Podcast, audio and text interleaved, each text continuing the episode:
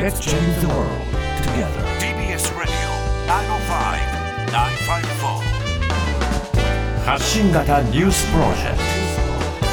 ト荻上チキセッション森山大臣、はっきりと覚えていない。国会では今日も衆議院で予算委員会が開かれ、森山文部科学大臣と旧統一教会の関連団体の関係について追及が続きました。立憲民主党の渡辺壮衆議院議員は、答弁は覚えていないが、うすうす思い出してきたになり、今度は正直覚えていないと変遷している。本当はどうなのかなどと追及。森山大臣は、はっきり覚えていないというのが私の今の認識でございます。明確に覚えているものではありません、などとしました。また、森山大臣は今日午前、2021年の衆議院選挙で、旧統一教会の関連団体の集会に出席し、そのことをおとといになって自民党に対し追加で報告したと明らかにしています。また、野党側が大臣の更迭を求めたのに対し、岸田総理は続投させる考えを改めて示しました。京アニ放火殺人事件死刑判決の青葉被告本人も控訴36人が犠牲となった京都アニメーション放火殺人事件で一審の京都地裁で死刑判決を受けた青葉真司被告について弁護側が判決を不服として控訴していましたが京都地裁によりますと今月7日付で青葉被告本人も控訴していたことが分かりました。一審では被告の刑事責任能力の有無や程度が最大の争点となりましたが、東京地裁は完全責任能力があったと認定。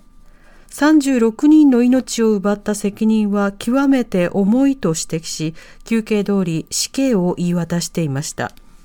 二審の控訴審は大阪高裁で争われることとなります。能登半島地震、珠洲市で仮設住宅への入居始まる。石川県珠洲市で今日、能登半島地震の被災者向けに建設された仮設住宅への入居が始まりました。今回の40戸の仮設住宅は、珠洲市の松陰小学校のグラウンドに建てられており、40世帯102人が入る予定になっています。間取りは 2DK と 4LDK の2種類で、風呂やキッチン、トイレが備え付けられています。県内での仮設住宅への入居は輪島市に続いて2例目で、珠洲市では現在456戸の仮設住宅の建設が進められています。一方、1400人近くが今も体育館などの一時避難所で生活を続けており、一日も早い住まいの確保が求められています。日経平均株価一時3万7000円台に回復。34年ぶりの高値更新。東京株式市場では今日日経平均株価が一時3万7000円台をつけ取引時間中としてバブル経済期の1990年2月以来およそ34年ぶりの高値を更新しました。終値は前日に比べ34円14銭高い36,897円42銭でした。最大の要因はアメリカの株高でダウ平均は連日過去最高値を更新。さらに日銀の内田真一副総裁が昨日マイナス金利を解除しても緩和的な金融環境が続くと発言したことで円安が進み値上がりを後押ししたとみられます。これを受けて今日の円相場は一時1ドル149円台まで下落しました。伊藤詩織さん、杉田水脈議員に勝訴判決確定。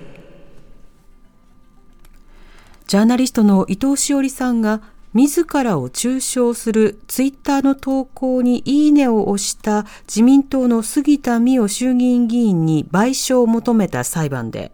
最高裁は杉田議員の上告を退ける決定をしました。これで杉田議員に55万円の賠償を命じた東京高裁の判決が確定しました。性暴力被害を公表した伊藤詩織さんは枕営業の失敗などと中傷する複数のツイッターの投稿に杉田議員がいいねを押したのは名誉感情の侵害にあたるとして賠償を求めていました。一審の東京地裁は伊藤さんの訴えを退けましたが、二審の東京高裁は杉田議員が何度もいいねを押したり、ブログなどで伊藤さんを揶揄したりしていたことなどを踏まえ、その違法性を認め、一転して杉田議員に55万円の賠償を命じていました。TBS ラジオ TBS ラジオ荻上チキ荻上チキセッション